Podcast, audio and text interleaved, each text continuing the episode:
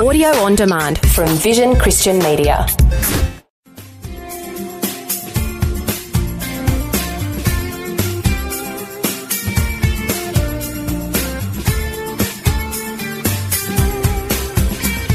We are visiting the Gospel of John at the very end of chapter 1. And not only we visiting it, but we're going to actually see a visitation in return. Being divine, Jesus has all the prerogatives of the Godhead. And of course, that means a very strong element of the supernatural. And yet, Jesus also is, in this instance, he is every bit human. He put on flesh, he dwelt among us, he had a divine conception, but a normal birth, and he lived life like any other human would do. Faced the same challenges, the same blessings. Basically, as it says, he breathed the same air and was under the same sun as all of us. But of course, he is special, he's singular, he's unique, he is son of David, talking about not only his humanity, but also his royal highness, but he's also the Son of God. So we learn these things and have them affirmed repeatedly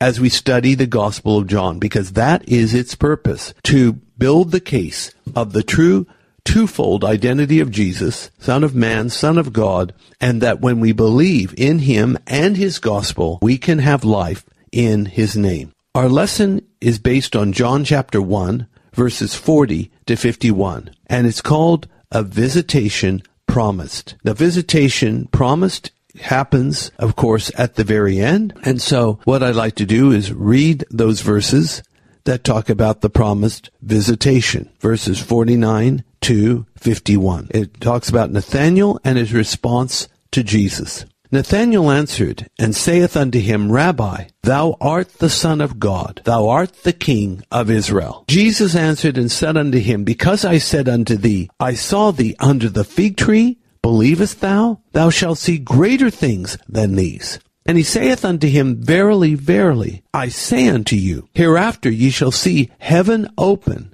and the angels of God ascending and descending upon the Son of Man. What we're seeing here is that there will be, in this passage and in earlier and later passages, people testifying from personal experience, personal observation, fulfillment of scriptures, that this Jesus of Nazareth isn't just the carpenter's son. He's not just a rabbi, a great moral teacher, a wonderful example for us to follow, a righteous man. He is those things, but he's much more. He is the promised Messiah. And these people are a witness to his identity and to his glory. So here, Nathanael was just told something very powerful. Jesus saw him under a fig tree before Philip had called him. And that's amazing. So what does it mean? Nathanael recognized the supernatural aspect of this holy man who Philip so enthusiastically told him about. And when Jesus said, I saw you under the fig tree before you were called, Nathanael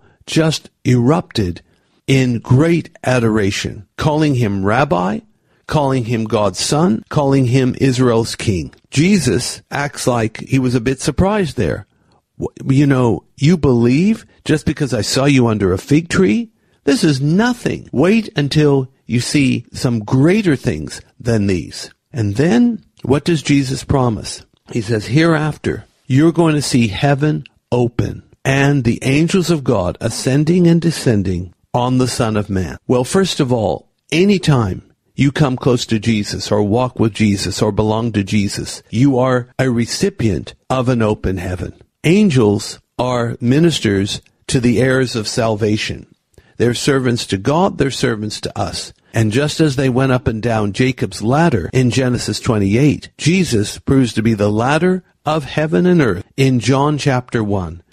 So let's read now our entire portion of John chapter 1 verses 40 to 51. Our lesson is entitled Visitation Promised, and the reference again is John chapter 1 verses 40 to 51. This is the word of God. And one of the two which heard John speak and followed him was Andrew, Simon Peter's brother. He first findeth his own brother Simon, and saith unto him, we have found the Messiah, which is, being interpreted, the Christ. And he brought him to Jesus. And when Jesus beheld him, he said, Thou art Simon, the son of Jonah. Thou shalt be called Cephas, which is by interpretation a stone. The day following, Jesus would go forth into Galilee, and findeth Philip, and saith unto him, Follow me. Now Philip was of Bethsaida, the city of Andrew and Peter. Philip findeth Nathanael, and saith unto him, We have found him, of whom Moses in the law and the prophets did write, Jesus of Nazareth, the son of Joseph. And Nathanael said unto him, Can there any good thing come out of Nazareth? Philip saith unto him, Come and see. Jesus saw Nathanael coming to him, and saith of him, Behold an Israelite indeed, in whom is no guile. Nathanael saith unto him, Whence knowest thou me? Jesus answered and said unto him, Before that Philip called thee, when thou wast under the fig tree, I saw thee. And Nathanael answered and saith unto him, Rabbi, thou art the Son of God, thou art the King of Israel. Jesus answered and said unto him, Because I said unto thee, I saw thee under the fig tree, believest thou? Thou shalt see greater things than these. And he saith unto him, Verily, verily, I say unto you, hereafter ye shall see heaven open, and the angels of God ascending and descending upon the Son of Man. Our reading is from John chapter 1 verses 40 to 51, and the lesson is called Visitation Promised. Welcome to John chapter 1. First of all, we want to introduce Andrew, because one of the two men who stopped following John the Baptist and started following Jesus was named Andrew. He is the brother of Simon Peter. Peter came to Jesus by the testimony of his brother. The other man of the two was probably John himself. The fact that he knew the exact time of the meeting, you know, the 10th hour, which was mentioned in the last lesson, makes it like a personal testimony. Oftentimes, these New Testament and indeed all biblical writers can have a strong note of humility, which is exemplified by their anonymity. So then he says in verse 41, we found him. Andrew is so excited that he races off to find his brother Simon. We found the Messiah, which being interpreted into the Greek means the Christ. Simon is then brought to Jesus, and it's interesting, of course, what Jesus says to him. He says, You are Peter or Cephas. And Peter or Cephas means a stone. And what else do we learn? It's probably not just a stone that Cephas means, but perhaps even a little stone, Petrus.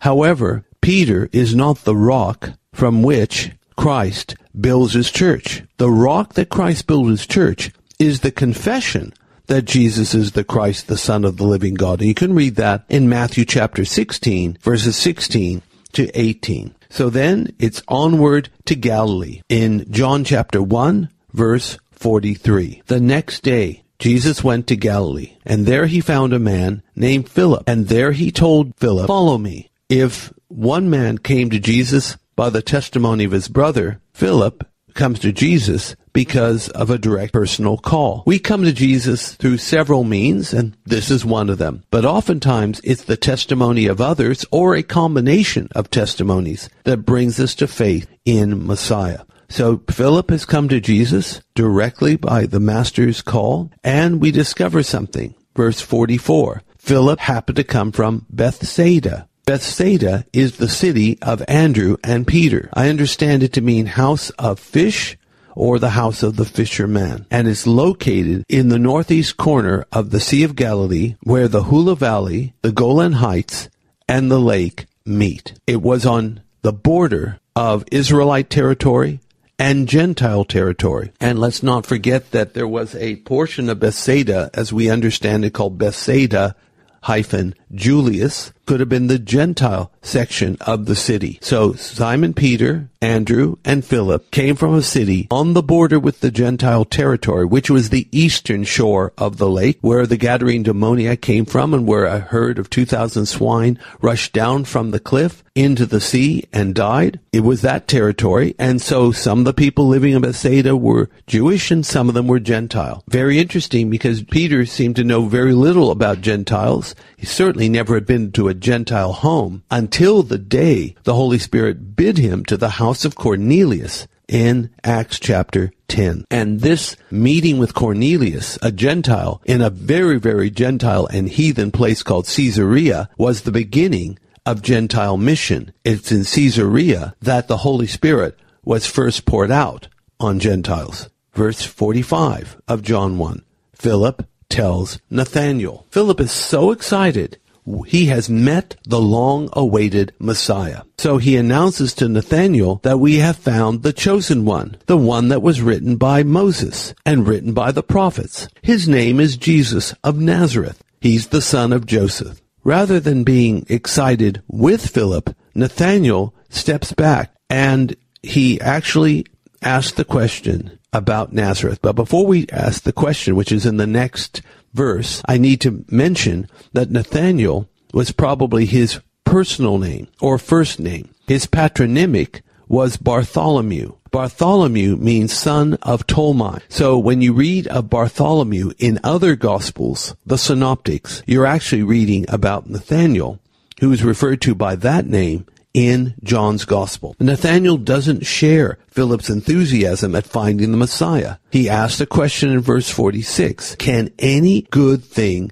come from Nazareth? Now there's speculation why Nathanael spoke that way. Now some commentators say he spoke that way because Nazareth had a bad reputation. Well, it may have had a bad reputation, but remember, Nazareth was probably no more than 150 to 300 people all told. And there was definitely normal families in Nazareth, e.g. Joseph and Mary and the children. So I tend to think it's not so much because Nazareth had a bad reputation. Now, if a city had a bad reputation, it was more likely to be Tiberias on the Sea of Galilee, because there Jesus never, to our knowledge, and there's certainly no record of it in the New Testament, ever put his toe in Tiberias, though it was the major city around the lakeside. And the Lake of Galilee was, of course, the main stage of Christ's ministry. Herod Antipas had built Tiberias, and he put all kinds of nefarious people in the city just to populate it, and therefore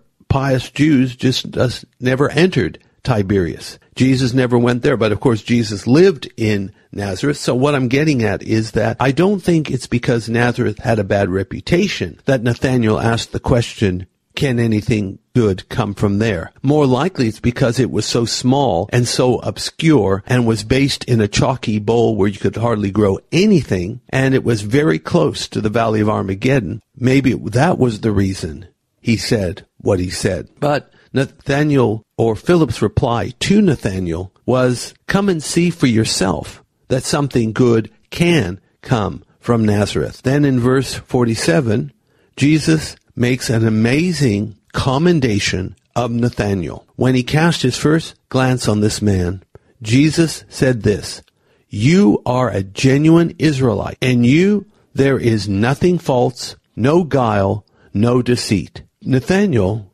startled as he was, asked Jesus, How do you know me? In verse 48, Jesus replied, I saw you under the fig tree before Philip called you. Now, the phrase under the fig tree can also be a metaphor of having a place of devotion and meditation about the things of God. It's a good thing to be under the fig tree, taking time off from busy living so you can focus on God and on things that are eternal and things that should be of the highest priority. Verse 49 of John 1. Nathanael, when he heard that Jesus saw him under the fig tree, was, well, they call it gobsmacked. He was startled, stunned, incredulous, and he makes this declaration, Rabbi, you are the Son of God. You are the King of Israel. This confession neatly encapsulates the twofold identity of Messiah, son of David, son of God. So in this respect, Nathanael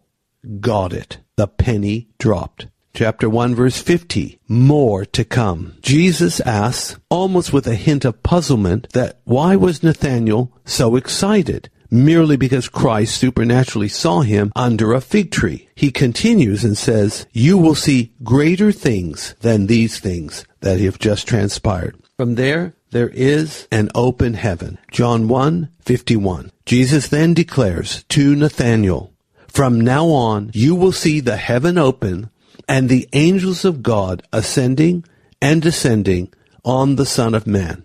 This is reminiscent of Jacob's ladder in Genesis 28, verse 12. Here, the angels ascended and descended on the ladder between heaven and earth. Now Jesus becomes the ladder to heaven, and this is validated by God's angels. A heavenly spiritual life will replace a routine, rote, and ultimately fruitless religious life. So up to now we have seen how key people testified about Jesus. John the Baptist testified or witnessed that Jesus is the Lamb of God, Son of God, anointed by the Spirit, and baptizer in the Spirit. Andrew declared Jesus is the Messiah. Philip said Jesus is the fulfillment of the Old Testament prophecies. Nathanael, Jesus is the Son of God and King of Israel. All these witnesses and more will help build the case that John 20 verse 31 outlines that Jesus is the Christ, the Son of God. So our lesson is entitled Visitation Promised. Our lesson for life is those who follow Jesus will be blessed and privileged to have an open heaven above their lives.